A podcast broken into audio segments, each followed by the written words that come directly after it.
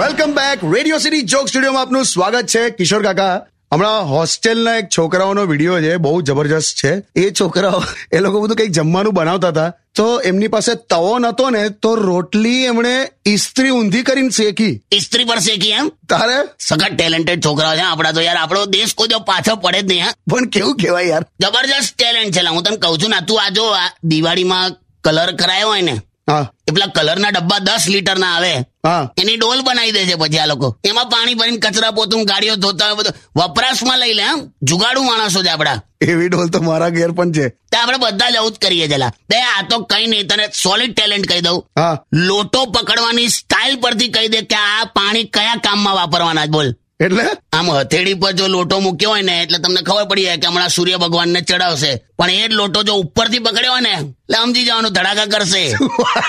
ખરેખર લા બહુ ટેલેન્ટેડ માણસો છે લા અને લોજિકલી મૂરખ પણ આપણો જ દેશ બનાવે છે હા. એટલે કેવું હમણાં મેં એક જગ્યાએ પાટી વાંચ્યું કે પાંચ રૂપિયામાં વજન ઓછું કરો હા હા ત્યાં જઈને જોયું તો શૌચાલય હતું લા હટ